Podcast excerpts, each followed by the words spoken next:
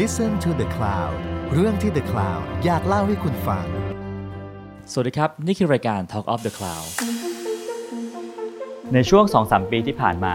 วงการเพลงไทยดูจะไม่ค่อยคึกคัก ไม่มีโปรเจกต์ใหญ่ๆ ให้เราตื่นเต้นกันนัก แต่เมื่อปลายเดือนพฤษภาคมที่ผ่านมา ทาง GMM Grammy ประกาศว่า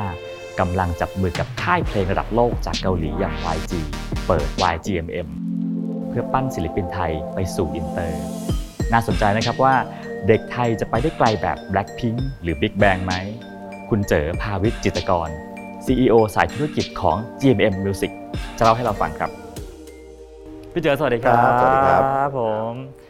ขอบคุณที่วันนี้ให้เกียรติเด็กโอ้โหข่าวขอบคุณนะรัมากเหมือนกันครับที่ให้เกียรติแกรมมี่ครับ ครับผม วันนี้นะฮะเราจะมาคุยเกี่ยวกับเรื่องโปรเจกต์ใหญ่ที่ทุกคนเฝ้ารอนะฮะฮะ YGMM ครับผม แต่ว่าก่อนจะถึงจุดนั้นเนี่ย อยากจะขอทางรู้หน่อยฮะครับว่าทุกวันนี้เขาว่ากันว่าวงการเพลงเนี่ยมันเริ่มซบเซาลง ครับทางแกรมมี่เนี่ยมีการปรับตัวเอาตัวรอดยังไงบ้างนะฮะ ครับคือเวลาเราพูดถึงว่าเอ่อวงการเพลงมันซบเซาลงเนี่ยมันก็อาจจะเป็นภาพที่ทุกคนมองผ่านจากความรู้สึกว่ามันการค้ามันไม่ดี ครับ มันขายเทปซีดีไม่ได้แล้ว แต่จริงๆต้องบอกว่าในภาพรวมของประเทศไทยแล้วก็อุตสาหกรรมโลกเนี่ยอุตสาหกรรมเพลงเติบโตนะครับ ช่วงเวลาที่ก่อนโควิด เกิดขึ้นเนี่ยเราเติบโตกันเป็นหลัก 10%สูงกว่าตลาดโลกนะครับครับอ่าตัวธุรกิจของ Grammy เองเนี่ยก็เติบโต 10 กว่าเปอร์เซ็นต์ในช่วงปี 17 18 19 นะครับครับ ตลาดโลกเองก็มีสถิติการโตอยู่ประมาณสัก 8%นะครับ แล้วก็ตลาดเพลงทั่วโลกเองเนี่ยมันก็มีการสื่อสารเข้าถึงได้มากขึ้น ไม่จำเป็นจะต้องเป็นภาษาอังกฤษอย่างเดียวละนะครับ เราก็เห็นเทรนด์ที่มาของเกาหลี ญี่ปุ่น ลาตินอเมริกานะครับ การปรับตัวของ Grammy ก็ปรับตัวเยอะในช่วงเวลาที่ผ่านมา ซึ่งเราก็อาจจะเอ่อได้ยินเรื่องของการทำ restructuring ครับองค์กรไปนะครับ แล้วก็พอมีการปรับเรื่องระบบองค์กรเนี่ยเราก็มีการปรับระบบเรื่องของช่องทางการหารายได้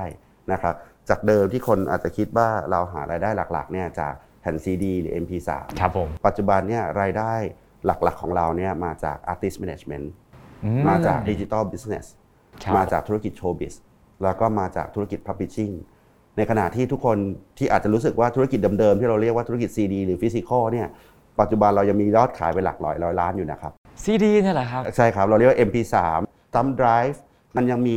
ตลาดบางอย่างที่ยังเซิร์ฟได้อยู่นะครับแต่เราก็ต้องยอมรับว่ามันไม่ใช่ตลาดที่เติบโต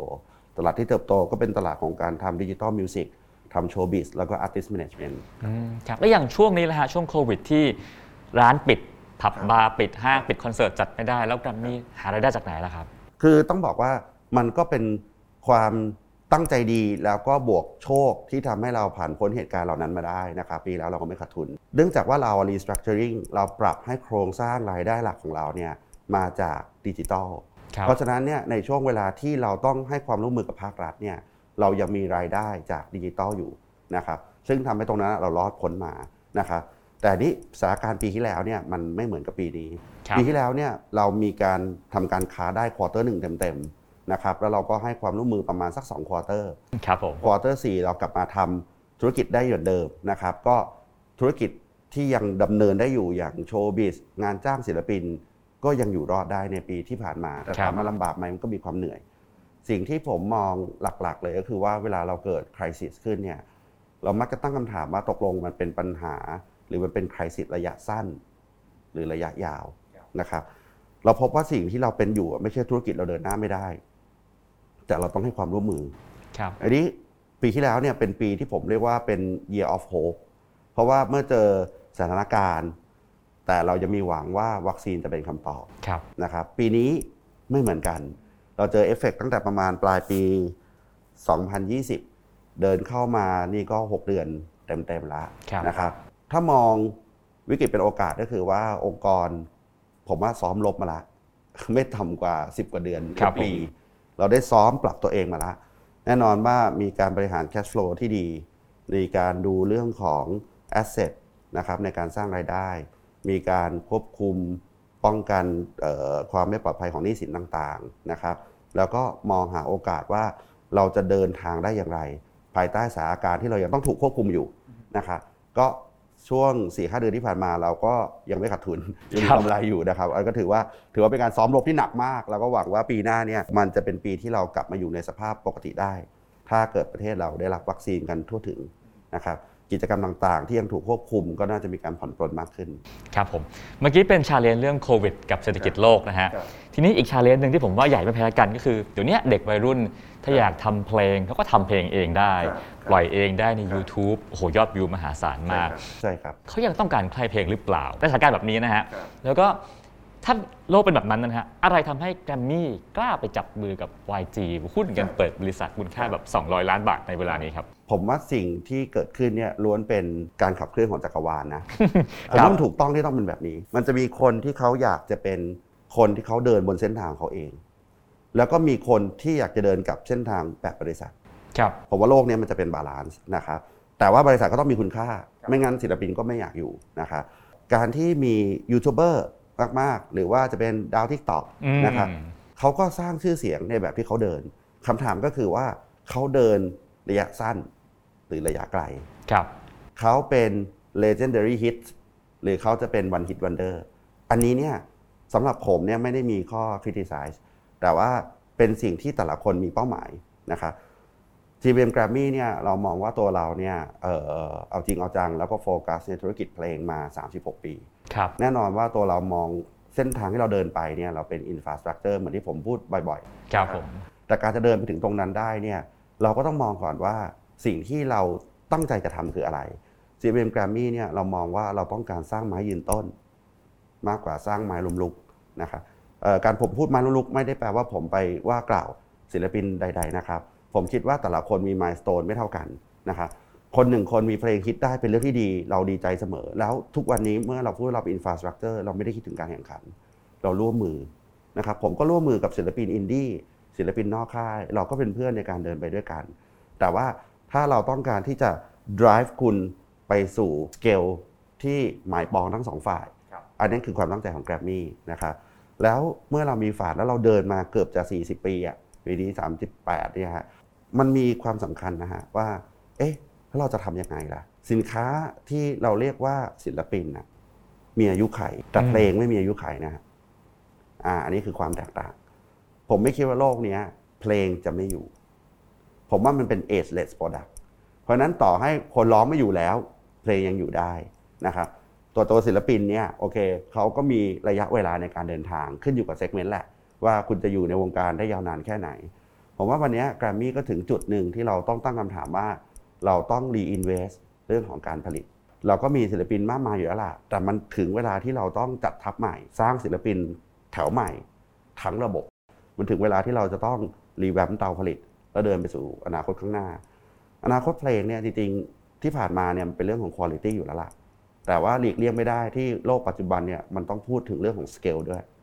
คุณมีเพลงที่มีคุณภาพอย่างเดียวไม่พอ เพราะวันนี้คอนเทนต์มันต้องจับกับแพลตฟอร์มถูกไหมครับ ถึงจะเป็นการสร้างรายได้ เพราะฉะนั้นเนี่ยเราต้องเพิ่ม segmentation ของเพลงในการผลิต เพิ่มปริมาณในการผลิตนะครับในอดีตเนี่ยแกรมมี่เก่งมากเลย ในการสร้างเอ่อ segment teen หรือไอดอลนะครับเราก็เห็นตัวอย่างที่เราเติบโตด้วยกันมา แต่พอถึงปัจจุบันเนี่ย segment ที่แข็งแรงแกรมมี่คืออะไร rock อืม Genie เอ่อ Genie ซึ่งก็ต้องให้เครดิตพี่นิควิเชียรที่สร้าง Genie มา Grammy Gold นะครับพี่ติพี่ออสซึ่งสร้าง Grammy Gold ขึ้นมา เป็น segment ที่เราแข็งแรงนะครับ segment pop จริงๆ ก็มีซูเปอร์สตาร์หลายท่านนะครับแต่เมื่อเรามองไปที่ segment ที่เรียกว่า teen เนี่ยไอดอลเนี่ยเป็น segment ที่ปัจจุบันแกรมมี่ไม่มี เมื่อไม่มีเนี่ยคำถามก็คือว่าในยุคปัจจุบันเนี่ยเราเห็นโลกเปลี่ยนแปลง เราเห็นผู้บริโภคเปลี่ยนแปลง เราเห็นแฟนดอมที่เกิดขึ้น เราต้องถามตัวเราเองว่า เราเก่งที่สุดหรือเปล่าที่จะทำเรื่องนั้น เมื่อกี้ก็เลยมาตอบคำถามครับผมที่พี่ก้องถามบอกว่า แล้วทำไมเนี่ย คนมันเป็นยูทูบเบอร์กันได้หมดอะอืมทำไมเราถึงต้องทำเพราะเราเชื่อว่าเราต้องมี expertise ที่มากกว่า ผมคิดว่า Grammy เองก็มี expertise ใน music business ที่ลึกที่สุดนะครับกว้างที่สุดนะครับแต่เราก็มีจุดที่ขาด เราก็มองหา partner ที่เขามี vision ในลักษณะเดียวกับเรา คือ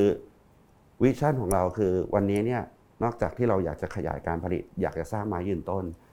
เวลาเราพูด subset vision ลงไปก็คือว่าเราอยากจะสร้างศิลปิน ซึ่งสามารถ ไปสู่ระดับโลกได้นะครับการจะทำอย่างนั้นได้เนี่ยมันต้องมีบริษัทพัฒนาศิลปินนั่นคือเหตุผลที่เราไปร่วมมือกับทาง YG พี่ก้องเองก็อาจจะสงสัยอยู่ว่าในอดีตเนี่ยเอ้ยแกรมมี่ก็เก่งนะ ค่ายคู่แข่งหรือพันธมิตรต่างๆเนี่ยก็เก่งในการสร้าง teen กับ idol segment แต่โลกมันเปลี่ยนเร็วมากครับสมมติผมพูดตลกร้ายแต่เป็นจริงนะครับส่วนวันนี้เราเดินตามท้องถนนเราเจอเด็กที่โปรไฟล์ดูดีมากเลย อายุสักประมาณ 12-13เนี่ย เดินเข้าไปสเกาวเนี่ยผมท้าเลยว่าเกิน 90%มีเอเจนซี่หรือมีผู้จัดการละ นั่นคือข้อที่หนึ่งครับสองก็คือว่าผมว่าโลกของความเป็นจริงวันนี้เนี่ย เด็กอยากเป็นดารามากกว่าเป็นศิลปินศิลปินคือนักร้องศิลปินนักร้อง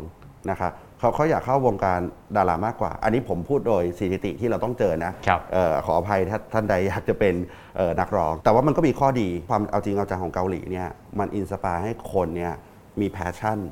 ในวงการดนตรีอีกครั้งเช่นกัน มันมีตัวอย่างของการประสบความสำเร็จ ไม่ว่าจะเป็น Blackpink นะครับหรือศิลปินเกาหลีท่านอื่นๆเนี่ยมันก็ inspire ให้คนรู้สึกว่าเออฉันอยากจะเป็นไอดอลเหมือนกันนะอันนี้ก็เป็นเรื่องที่ผมว่าเป็นข้อเท็จจริง แล้วที่อย่างนี้ฮะการรวมกันของ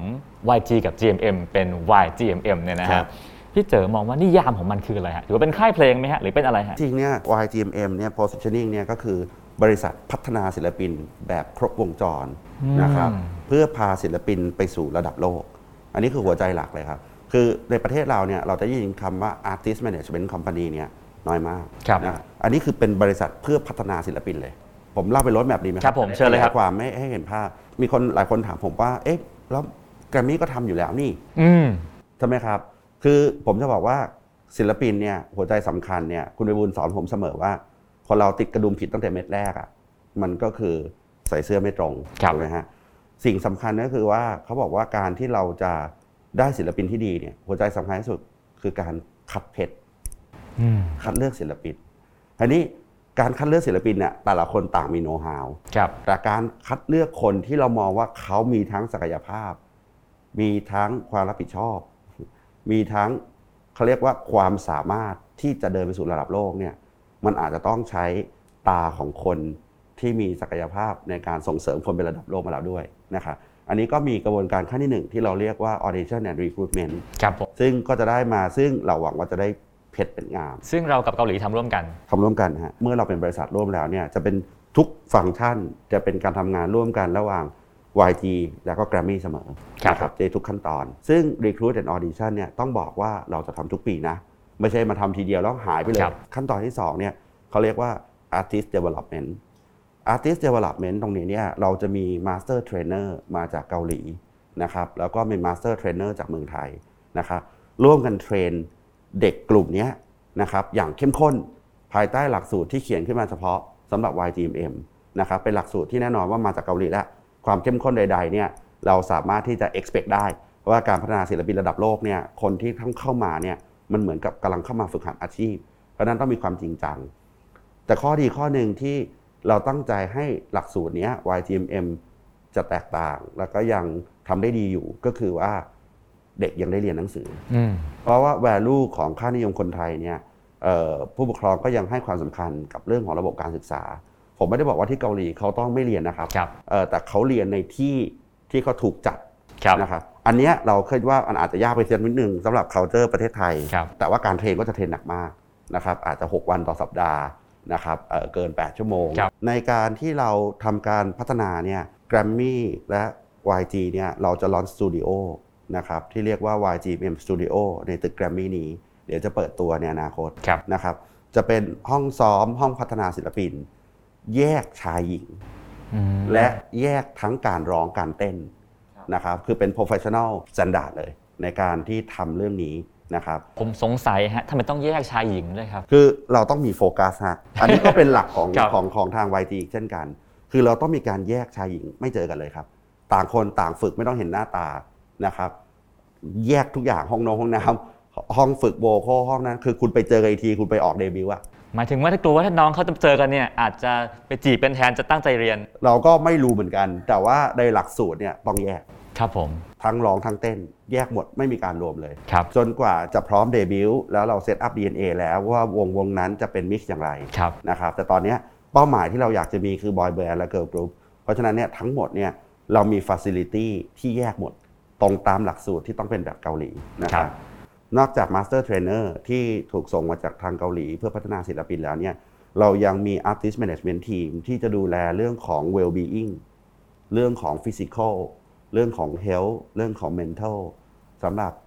คนที่ผ่านการคัดเลือกมาทั้งหมด นั่นแปลว่าคุณไม่ได้มาเรียนแต่ skill set ครับของการเป็นศิลปินที่ร้องดีเต้นเก่ง คุณยังต้องถูกพัฒนาบุคลิกภาพนะครับ ลักษณะของการที่เราจะ service แฟนทั้งหมดนี้จะอยู่ในหลักสูตรนะครับ ซึ่งเป็นโอกาสที่ดีมาก YGMM เนี่ยคัดเลือกในประเทศไทย แต่ไม่ได้จำกัดว่าต้องเป็นคนไทยเท่านั้นที่มาสมัครครับ นะครับเพราะฉะนั้นเป็นโอกาสของน้องๆทุกคนที่มี passion และมีฝัน ที่อยากจะเป็นศิลปินไอดอลนะครับซึ่งมา recruit ผ่านเรานะครับ อันนี้ก็จะเข้าระบบการศึกษาที่เข้มข้นมากอืมครับ นั่นคือ roadmap ของครับ YGMM นะฮะครับแล้วการรวมตัวกันครั้งนี้ฮะมันคำถามคลาสสิกเลยนะฮะครับไปเจอกันได้ยังไง แล้วแล้วใครไปชวนใครก่อนนะฮะต้องเรียนว่าพอเรามีวิชั่นที่อยากจะพัฒนาศิลปินทีและไอดอลเนี่ยครับ ผมว่ามันก็ obvious นะครับว่าเกาหลีคือ destination นะครับซึ่งทางเกาหลีใต้เองเนี่ยก็ก็คงมีหลากหลายบริษัทนะครับจุดเริ่มต้นเราก็คงมีการพูดคุย ทาง YG เองก็เห็นศักยภาพของเด็กไทยมาก ที่คิดว่าน่าจะพัฒนาศักยภาพได้นะครับ ในการเจรจาข้อตกลงเนี่ยจริงๆเราคุยกันเนี่ยเมื่อประมาณสักต้นปี 2020 ครับผมปีที่แล้วนะครับ แล้วก็ต้องให้เครดิตเอ่อฟ้าใหม่นะครับที่เป็นคนเจรจามาตลอดเส้นทาง แล้วก็ สามารถที่เราจะปิดดีลครั้งนี้ได้นะครับก็เป็นนิมิตหมายที่ดีที่เราจะเดินไปสู่อนาคตที่เราจะสร้างให้เด็กไทยเนี่ยมีโอกาสที่จะยืนอยู่ในเวทีโลกนะครับก็เป็นโฮปแบบนั้นอยู่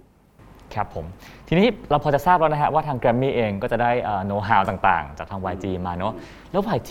เขาจะได้อะไรจาก Grammy ครับครับจริงๆต้องเรียนอย่างนี้ครับคือมันไม่ใช่ว่าเอ่อเป็นการได้มาของใครกับใครอืมครับนะครับผมเพราะเนื่องจากว่าเวลามันเป็นบริษัทร่วม เป็นบริษัทร่วมทุนเนี่ยครับผมทั้งสองฝ่ายต้อง contribu ทั้งสองแบบนะครับคือยกตัวอย่างเช่น ถึง YG จะส่ง Master Trainer มา เราก็จะต้องเป็นคนที่ต้องมี Master Trainer ของเราเช่นกัน ระบบการค้าทั้งหมดในช่องทางประเทศไทย ไม่ใช่สิ่งที่ YG ถนัดแน่นอน เพราะฉะนั้นช่องทางการค้าทั้งหมดเราก็ manage โดย Grammy แต่ก็ไม่ได้แปลว่าจะไม่มี know how จากทางเกาหลีเข้ามาเกี่ยวข้องครับการค้าขายจริงๆ territory มีประเทศไทย แต่ก็มี oversea ต่างประเทศอืมนะครับจะเห็นว่า อยากให้มองเป็น contribution ของคนทั้งสองฝ่ายครับแต่ผมการได้เนี่ยสิ่งที่คาดหวังจะได้ทั้งสองฝ่ายเลยก็คือ asset ของศิลปิน เพราะว่าเวลาศิลปินใดศิลปินหนึ่งเนี่ยถ้าเราพูดตามหลัก standard ทั่วโลกเนี่ยมันจริงมัน 90 10 1คัดมา 90 คน เหลือรอดครับออดิชั่นมา 10 คนเดบิวต์ออกไปรอด 1 คนครับตามหลักแล้วเนี่ยเราก็หวังว่าเราจะเจอเพชรเม็ดนั้นแหละนะครับซึ่งปัจจุบันที่เราได้ยินว่าจุดทุนจดทะเบียน 200 ล้านเนี่ย มันเป็น investment แรกนะ ในความเป็นจริงบริษัทต้องเดินไปข้างหน้าอีก เพราะอย่างที่บอกคือทำไมแกรมมี่ถึงยังยืนหยัดอยู่ในอุตสาหกรรมดนตรี เพราะเราเชื่อว่าเพลงไม่มีวันตาย เราเชื่อว่าธุรกิจเดินได้ แต่เราต้องเป็นเสาหลักในการโฟกัสในการเดินครับผมเราต้องการทำทุกอย่างที่เป็นสเกลเหมือนที่ผมเรียนว่ามันมีทั้งปริมาณและมีคุณภาพ การที่เราจะผลิตศิลปินออกมาได้เนี่ยถ้าใครรู้ว่ามันทำแล้วดังเนี่ยมันก็คงดังทั้งโลกอืมมันต้องเป็นคนที่วิ่งตามโลกทันอะครับ เข้าใจจริตของคนในยุคนั้นใช่ไหมครับซึ่งอันเนี้ยเราก็จำเป็นจะต้องมีคนที่ช่วยกันมอง ผมว่าการคิดคนเดียวเนี่ยไม่น่าจะเป็นสิ่งที่ถูกต้องในยุคสมัยนี้ การที่มีพาร์ทเนอร์แล้วคอยแลกเปลี่ยนเอ่อซึ่งกันและกันแล้วพัฒนาไปเนี่ยผมว่านี่เป็นสิ่งที่น่าสนใจที่จะเดินไปสู่อนาคตครับพอพูดชื่อ YG ปั๊บเราก็จะนึกภาพแบบ Blackpink ครับ Big Bang มาเลยนะฮะ แล้วการค้นหาเพชรเม็ดนั้นนะฮะปลายทางจะไปได้ไกลแบบ Blackpink หรือ Big Bang ไหมครับ ความปรารถนาเป็นเช่นนั้นนะคะ จริงๆก็ต้องบอกว่าการจะไปถึงจุดจุดๆนั้นได้เนี่ยมันก็คงมีสิ่งที่เรียกว่าเป็น successful case มากกว่า successful formula ผมว่าโลกเปลี่ยนเร็วมากทุกวัน เราจะบอกว่าเอาฟอร์มูลาวันเนี้ยมายัดใส่ประเทศไทยอาจจะไม่ถูกต้อง แต่ผมว่าการที่ทั้งสองบริษัทเป็นบริษัทที่เป็นบริษัทใหญ่ครับในอุตสาหกรรมดนตรี ผมว่า know how องค์รวมอะ มันจะแชร์กันได้ในการขับเคลื่อน แน่นอนว่าเขาก็จะมีวิธีการต่างๆ ที่ที่ผมบอกว่าดีไซน์หลักสูตร เพื่อ YGMM โดยเฉพาะครับนะครับที่สามารถพัฒนาศิลปินไทยให้ได้จริงอืมๆเพราะว่าอย่างที่บอกคือเวลาที่เราไปอยู่ในการ recruit and audition ที่สังคมสังคมไหนเนี่ยสังคมนั้นย่อมมีวัฒนธรรม เพราะฉะนั้นมันก็ต้องมีอะไรบางอย่างที่ปรับให้มันเข้ากับ culture เราบ้าง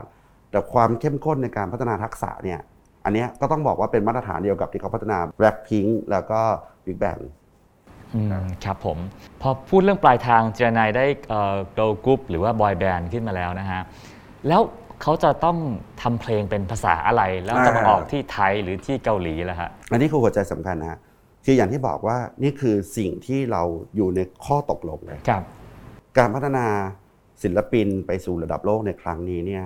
ใดๆก็ตามเพลงที่ออกมาจะต้องเป็นเพลงไทย ภาษาไทยเป็นหลัก ภาษาไทยเป็นหลักนะครับ ทุกอย่างถูกฝึกด้วยมาตรฐานโลก ใช้ทีมงานมาตรฐานโลก มีทีมโปรดิวเซอร์มีทีมแต่งเพลงระดับโลกที่เราหยิบมาใช้มิวสิกวิดีโอระดับโลก แต่จุดเริ่มต้นต้องเป็นเพลงไทย ถ้าพี่ก้องจำได้เมื่อสักครู่ผมบอกว่าการ recruit และออดิชั่นเนี่ยจะเกิดขึ้นในประเทศไทยครับคนมาสมัครเป็นคนไทยหรือเปล่าไม่รู้อืมแต่ปลายทางคุณต้องร้องเพลงไทยอ่านี่คือจุดเริ่มต้น ถามว่าทำไมเราเห็น successful case ต่าง ๆ ที่เกาหลีเขาเกิดขึ้นเนี่ย ตัวเขาก็เริ่มต้นในการร้องเพลงเกาหลีนะครับ เพราะฉะนั้นจะบอกว่าอย่างที่บอกว่าวิชั่นที่ YGMM ตั้งใจจะทำเนี่ยมันคือการส่งเสริมอุตสาหกรรมไทยไปสู่เวทีโลกจริง ๆ เรามีฐานแฟนเบสในประเทศไทยที่แข็งแรง หรือว่าเราสร้างศิลปินให้เอ่อมีความแข็งแรง พร้อมที่จะเป็นไอดอลเดินไปสู่ระดับโลกได้เนี่ยวันนั้นจะร้องเป็นเพลงชาติใดเนี่ยภาษาใดเนี่ยอันนี้เราไม่ติดอ่าจะเป็น adaptation หรือจะเป็นเพลงที่ถูกสร้างขึ้น เป็นภาษานั้นๆ อันนั้นก็สามารถทำได้นะครับแต่จุดเริ่มต้นจะต้องทำเพลงเป็นภาษาไทย แปลว่าตลาดหลักๆ คือไทยหรือเปล่าฮะจริงๆ ตลาดหลักเนี่ยผมว่ามันคือมีเป้าหมายที่จะไปตลาดโลก แต่ว่าถ้าเราดูรถแมพของศิลปินที่เราเห็นเกิดขึ้นในเอเชียเนี่ยส่วนใหญ่เขาจะมีพื้นฐานของการเก็บแฟนเบสในประเทศได้ก่อน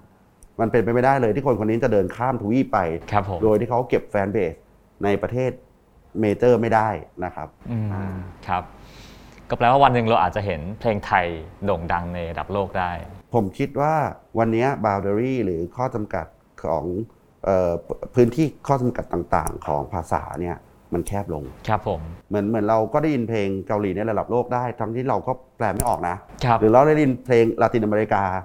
ในเวทีระดับ top Billboard โลก ผมว่ามันก็ไม่ใช่มันอาจจะไม่ใช่เรื่อง language barrier อย่างเดียว ผมว่าจริง ๆ ยุคปัจจุบันเนี่ย มันก็เป็นยุคที่เราเข้าใจว่าสตรีมมิ่งมันมีบทบาทครับเพราะฉะนั้นเนี่ยมันไม่ใช่แค่ audio มันมีวิดีโอ ผมว่า DNA เป็นเรื่องสำคัญนะครับครับในการพัฒนาขึ้นมา ส่วนเรื่องภาษาเนี่ยผมว่าเมื่อเขาเดินทางไปแล้วผูกใจแฟนคลับได้เนี่ยผมว่าเป็นเรื่องที่เสริมเติมแต่งได้ครับผมทุกวันนี้ชีวิตของศิลปินนะฮะก็ทำหลายอย่างเนาะครับเป็นร้องเพลงด้วยเล่นหนังเล่นละครครับถ่ายแบบเดินแบบครับเด็กของ YGMM เนี่ยนะครัฮะบ จะแค่ร้องเพลงอย่างเดียวหรือว่าต้องเล่นละครด้วยฮะครับจริงๆ ต้องบอกอย่างนี้ฮะว่า call focus เนี่ยเราอยากให้เขาเกิดขึ้นมาเพื่อเป็นศิลปิน แปลว่าจุดเด่นที่สุดของเขาคือการร้องเพลงนะครับอันนี้ต้องเป็น core value ที่เขาแข็งแกร่งก่อนครับเขาจะร้องเก่ง เต้นเก่ง perform เก่ง เขาจะอยู่ในอุตสาหกรรมดนตรีก่อน แต่ว่าเมื่อเขา successfully หรือเขามีความแข็งแรงในการเดินเส้นทางนั้นได้แล้วเนี่ยเขาจะไปเดินแบบ เขาจะไปแสดงละคร เขาจะไปเล่นหนังภาพยนตร์ อันนั้นไม่ใช่ข้อจำกัด เพราะเราเป็นบริษัทพัฒนาศิลปินแบบครบวงจร หลังจากเปิดตัวมาเมื่อประมาณปลายเดือนพฤษภาคมใช่ไหมฮะfeedback เป็นยังไงบ้างฮะแล้วเตรียมเปิดออดิชั่นยังฮะก็ถล่มทลายมากครับ คือก็ได้รับ feedback ที่ดีต้องขอบคุณสื่อด้วยนะครับว่าครับช่วยกันสนับสนุนก็มี feedback ที่ดีมาก แล้วก็คนให้ความสนใจสูงมากครับ จริงๆ ตั้งใจที่จะประกาศออดิชั่นในเร็ววันนี้นะครับแต่เนื่องจากตอนนี้เรามีสถานการณ์โควิดอยู่ แล้วก็ยังมีมาตรการที่อาจจะยังไม่ได้มีความชัดเจนในเรื่องการผ่อนผัน ก็ target ว่าอยู่ประมาณสักประมาณปลายกรกฎาหรือสิงหานะครับแต่ว่าตอนนี้อาจจะยังไม่สามารถฟันธงได้นะครับแต่ว่ามีออดิชั่นอยู่ในประมาณ Q3 แน่นอน อันนี้คือความตั้งใจที่จะต้องให้เกิดขึ้นนะครับแล้วก็มีการคัดเลือกเราก็เริ่มพัฒนาศิลปินที่ Q4 เลยอืมผมขอทราบเปอร์เซ็นต์แห่งความฝันหน่อยนะฮะครับผมว่าคนน่าจะสมัครมาเป็นพันแน่อ่าฮะๆจะรับเอาทั้งหมดกี่คนครับ อันเนี้ยต้องบอกว่าเป็นสิ่งที่เป็นความลับอยู่ในสัญญาเลยครับอ่ว่าไม่สามารถ ประกาศได้ ไม่อยากให้ผู้สมัครท้อแท้เอ่ออยากให้ทุกคนครับ เป็นตัวของตัวเองครับ นะครับ แล้วก็แสดงความสามารถให้เต็มที่ก่อน ถ้าพูดถึงในสายตาของคนที่อยู่ในเซกเมนต์เนี้ยถ้าคุณเป็นเพชรอะเป็นไปไม่ได้ที่ผมจะเอาปริมาณมากรอบเพชร โอ้โห ถูกไหมครับ ไม่ใช่ว่าตั้งเป้าไว้มีเท่านี้คน แล้วมันมีเพชรมากกว่านั้นอะแล้วบอกเอ้ยไม่เอา มันเป็นไปไม่ได้ มันเป็นไปได้ครับ ขอให้คุณเป็นเพชรเถอะอ่านะครับเพราะว่าอันนี้ก็เป็นคำที่พี่นิกแกก็สอนผมไว้ว่า จริงๆ โดยปกติแล้วเนี่ยเอ่อวงการเราเราต้องคัดเลือกเพชรถ้าเราได้เพชรมาเนี่ยเราเจรนายเพชรเนี่ยมันก็จะมีความงดงามมากขึ้นนะครับ ครับผม สมมติว่าถ้าผมฟังแล้วแบบอุ๊ยอยากผันตัวเข้าสู่วงการไอดอลบ้างครับครับไปสมัครนี่ยังทันไหมครับพี่อายุน่าจะเกินนะครับเพราะว่าเอ่อจริงๆต้องบอกอย่างนี้ครับ คือในความเชื่อของคนปกติทั่วไปเนี่ยจะเชื่อว่า วงการไอดอลเนี่ยเอ่อตัวไอดอลเองมีอายุขันอืมนะครับ ที่ไม่ยาวมาก กว่าจะคัดเลือกพัฒนาแล้วเดบิวต์อะให้มองภาพว่า 5 ปี ครับผม ก็ต้องดูว่าตอนนั้นคุณจะอายุเท่าไหร่อะครับอืมครับพี่ผมพี่กองน่าจะรุ่นๆประมาณผมอะพัฒนาตอนนั้นมาอาจจะเกือบ 50โอ้ยครับ ผมว่าโดยส่วนมากคนที่เข้ามาเนี่ยเขาจะอายุกันประมาณสัก 10 กว่าสิบต้นต้น10 ต้นๆที่เข้ามานะครับ แล้วก็ สิบปลายๆก็ไม่ใช่ปัญหา แต่ว่าการพัฒนาเนี่ยอย่างเร็วที่เป็นสถิติเนี่ยคือประมาณ 3 ปีๆครับนะครับแล้วก็เอ่อสุดท้ายมากๆเนี่ยจะไม่เกิน 5 ปี แต่โลกมันเปลี่ยนเร็วฮะครับส่วนตัวเป็นคนไม่ค่อยเชื่อสูตร ว่าอืมเอออายุไขมันอยู่ได้เท่านี้จริงๆอาจจะไม่เกี่ยวเพราะตลาดเพลงเราก็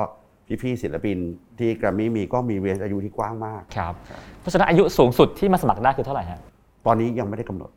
ตอนนี้เนี่ยส่วนใหญ่เวลาเราคุยกันเนี่ยเราจะคุยกันที่ 10ถึง20อ่าอ่าแต่ว่าตอนนี้เนี่ยกำลังอยู่ในเกณฑ์ของการพิจารณา เพราะว่าอย่างที่บอกคือมันต้องเข้าใจหลักในประเทศเพราะฉะนั้นตอนนี้ต้องบอกว่ายังไม่ฟันธงฮะแต่ว่าโดย average ปกติคนมาสมัครจะอยู่ประมาณอายุ 10ถึง20 นิดครับผมผมอยากทราบเส้นทางของเด็ก YGMM หน่อยนะฮะ สมมติครับถ้าผ่านเข้ามาได้แล้ว จากศูนย์ไปถึง 10เนี่ยเส้นทางชีวิตก็จะก็จะเป็นยังไงบ้างฮะๆเขาต้องเข้ามา perform ให้เราเห็นครับผมเขาต้องถูกการคัดเลือกอืมเมื่อเขาคัดเลือกเข้ามา เขาต้องถูกพัฒนาศักยภาพครับผมการพัฒนาศักยภาพก็จะพัฒนาศักยภาพทั้งระบบครับนะครับอาจจะเป็นทั้งร้อง ทั้งเต้น ทั้งแรปทั้งบุคลิกภาพครับนะครับถูกพัฒนาซ้ำๆซ้ำๆซ้ำๆเรามีการ grouping นะครับ regroup นะครับมีการคัดเลือก เพื่อไปสู่ step ต่อไปนะครับสุดท้ายแล้วก็จะเดินไปสู่การจะได้เดบิวต์เป็นศิลปิน ก็จะต้องมีระบบในการพัฒนาซึ่งตอนนี้ประมาณ 5 ปี โดยเฉลี่ย 3-5 ปีนะครับก็จะมีการสิ่งที่เราเรียกว่าทำ artist profile มีการพัฒนา DNA ของศิลปิน ว่า DNA ของศิลปินนี้จะเดบิวต์ออกไปทรงไหนนะครับก็จะเข้าสู่เรื่องของภาพลักษณ์รวมทั้งหมดนะครับเพลงทั้งหมดเข้าสู่การทำเรื่องของ concept design นะครับเข้าถึงเรื่องของ เอ่อ development เรื่องของ production แล้วก็เดบิวต์นะครับ อันนี้ก็จะเป็นสเต็ปที่เป็นปกติที่ที่จะเกิดขึ้น ซึ่งก็เดบิวต์ที่เมืองไทยก่อน ต้องเดบิวต์ที่เมืองไทยก่อนนะครับ แต่ว่าจะเดบิวต์พร้อมกันทั่วโลกนั่นอีกเรื่องหนึ่ง หลังจากนั้นก็ถ้าเกิดว่าเอ่อดังระดับอินเตอร์ก็อาจจะมีผลงานได้ไปทำงานที่ต่างประเทศด้วยใช่ครับนั่นมันนั้นก็จะเป็นเรื่องของการเข้าเอ่อหลักของการทำ artist management แล้วครับ ครับผม ว่าเมื่อเราเดบิวต์ศิลปินออกมาเนี่ยมันขึ้นอยู่กับ positioning ว่าเราจะวางเขายังไง จะไปที่ไหน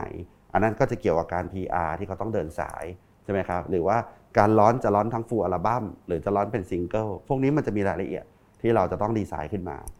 เพื่อทำให้ roadmap ของศิลปินนี้ชัดเจนนะครับแล้วก็มีเป้าหมายว่าภายใต้เวลาเท่านี้เราจะพาเขาถึงจุดนี้ภายใต้เวลาเท่านี้เราจะพาเขาไปจุดนั้นนะฮะอันนี้เป็นเรื่องเรื่องเรื่องที่ต้องเกิดขึ้นแน่นอนครับผมสุดท้ายแล้วครับพี่เจอครับ พี่เจอคิดว่าวงแรกนะฮะจาก YGMM เนี่ย จะสร้างความคึกคักอะไรให้กับวงการเพลงไทยบ้างครับ คือความคาดหวังอันสูงสุดเนี่ยก็อยากจะให้อุตสาหกรรมที่เราขาดมานานก็คือการเกิดไอดอลที่เป็นบอยแบนด์กับเกิร์ลกรุ๊ปนะครับที่เป็นที่นิยมของคนไทยเป็นที่รักใครเนี่ยอันนี้เป็นความคาดหวังสูงสุดเลยครับ ถามว่าเพราะอะไรเพราะจริงๆ เราต้องยอมรับว่าโลกวันนี้มันเปิดกว้างครับสามารถเป็นแฟนคลับได้ทุกทุกศิลปินทั่วโลกครับ แต่ทำยังไงที่ทำให้การร้อนแบบเนี้เขารักศิลปิน ที่เราสร้างขึ้นมา ซึ่งอันเนี้ยเป็นเป็นเป็นเรื่องละเอียดอ่อนที่ต้องสร้างมากๆนะครับคือเป็นที่รักให้ได้ก่อนต้องเป็นที่รักให้ได้ก่อน แล้วจะมีความแปลกแตกต่างจากวงบอยแบนด์เกิร์ลกรุ๊ปที่เรามีอยู่ในวงการเพลงไทยไหมฮะอันนั้นต้องแน่นอนฮะอันนี้ต้องแน่นอนคือต้องสร้างความแตกต่างแน่นอนครับเห็นแต่ว่าตอนเนี้ยมันเป็นความยากที่ตัวผมเองก็ระมัดระวังในการตอบเพราะว่าโลกมันหมุนเร็วนะครับสิ่งที่เราเห็นเป็นเทรนด์ในวันเนี้ยปีหน้ามันอาจจะเชยแล้วเรากำลังพูด range อีก 3 ปีถึง 5 ปีข้างหน้า มันบอกยากเหมือนกันว่ามันจะออกมาหน้าตาแบบไหน แต่หลักที่เราคุยเนี่ยแอบบอกเบื้องต้นก็คือว่า มันขึ้นอยู่กับเพชรด้วยครับมันไม่ได้ขึ้นอยู่กับเรา เพราะว่าการที่เราทำแบบเขาเรียกว่าความต้องการจากตัวเราเนี่ย มันอาจจะพาศิลปินไม่ไปสู่จุดสำเร็จนะฮะการคัดเลือกศิลปินที่เราเห็นจุดที่เขามีความแตกต่าง แล้วขัดเกลาสิ่งที่เขาขาด พาเขาไปสู่ความเป็นศิลปินที่แตกต่างผมว่าอันนั้นจะ จะเป็นสิ่งที่สวยงามที่สุด เพราะมันมันต้องมีศิลปินคนนั้นคนเดียวถูกไหมครับอันนั้นคือผมว่าเลยหัวใจสำคัญมันอยู่ที่ตรง recruit and audition นี่แหละ ที่เป็นหัวใจสำคัญมากครับผมซึ่งวันนี้ฟังพี่เจอเล่ามานะฮะทำให้ผมตื่นเต้นมาก คือครั้งหนึ่งเราเคยเห็นแกรมมี่เป็นเจ้าตลาดเพลงวัยรุ่น มีนักร้องวัยรุ่นขวัญใจใช่ครับแล้วก็ดังแบบอินเตอร์ด้วยเมื่อก่อนครับก็มีด้วยนะฮะครับแล้วก็แบครับบอะวันนี้อาจจะหายไปครับแล้วก็กลับมาจับมือกับพันธมิตรอินเตอร์ เพื่อครับสร้างสิ่งนี้ขึ้นมาอีกครั้งหนึ่งครับ ก็หวังว่าเราจะได้เห็นเพชรเม็ดงามใช่ครับในวงการเพลงไทยนะครับใช่ครับใช่ครับ ก็เดี๋ยวถ้าเกิดว่าเกิดเดบิวต์วงแรกขึ้นมาแล้วต้องขอคุยกับพี่เจออีกรอบหนึ่งนะครับ ได้เลยครับเพอๆระหว่างทางที่เรา recruit and audition เข้ามาแล้วเนี่ยอาจจะเชิญพี่ก้องเข้ามาดูเรื่องของ master training อ่าจะได้เห็นเลยสใจว่าการทำ master training เนี่ยมันเป็นยังไงหรือครับว่าผมหรือว่าการที่เราเปิดสตูดิโอใหม่จะได้เชิญมาเยี่ยมชมนะครับยินดีอัครับจะได้เห็น ตลอดทาง ได้เลยครับครับผมงั้นวันนี้ขอบคุณพี่เจอมากนะครับได้ผมครับขอบขอบคุคุณณคครัรับบสวัสดีครั บ ติดตามเรื่องราวดีๆ และรายการอื่นๆจาก The Cloud ได้ที่ readthecloud.co หรือแอปพลิเคชันสำหรับฟังพอดแคสต์ต่างๆ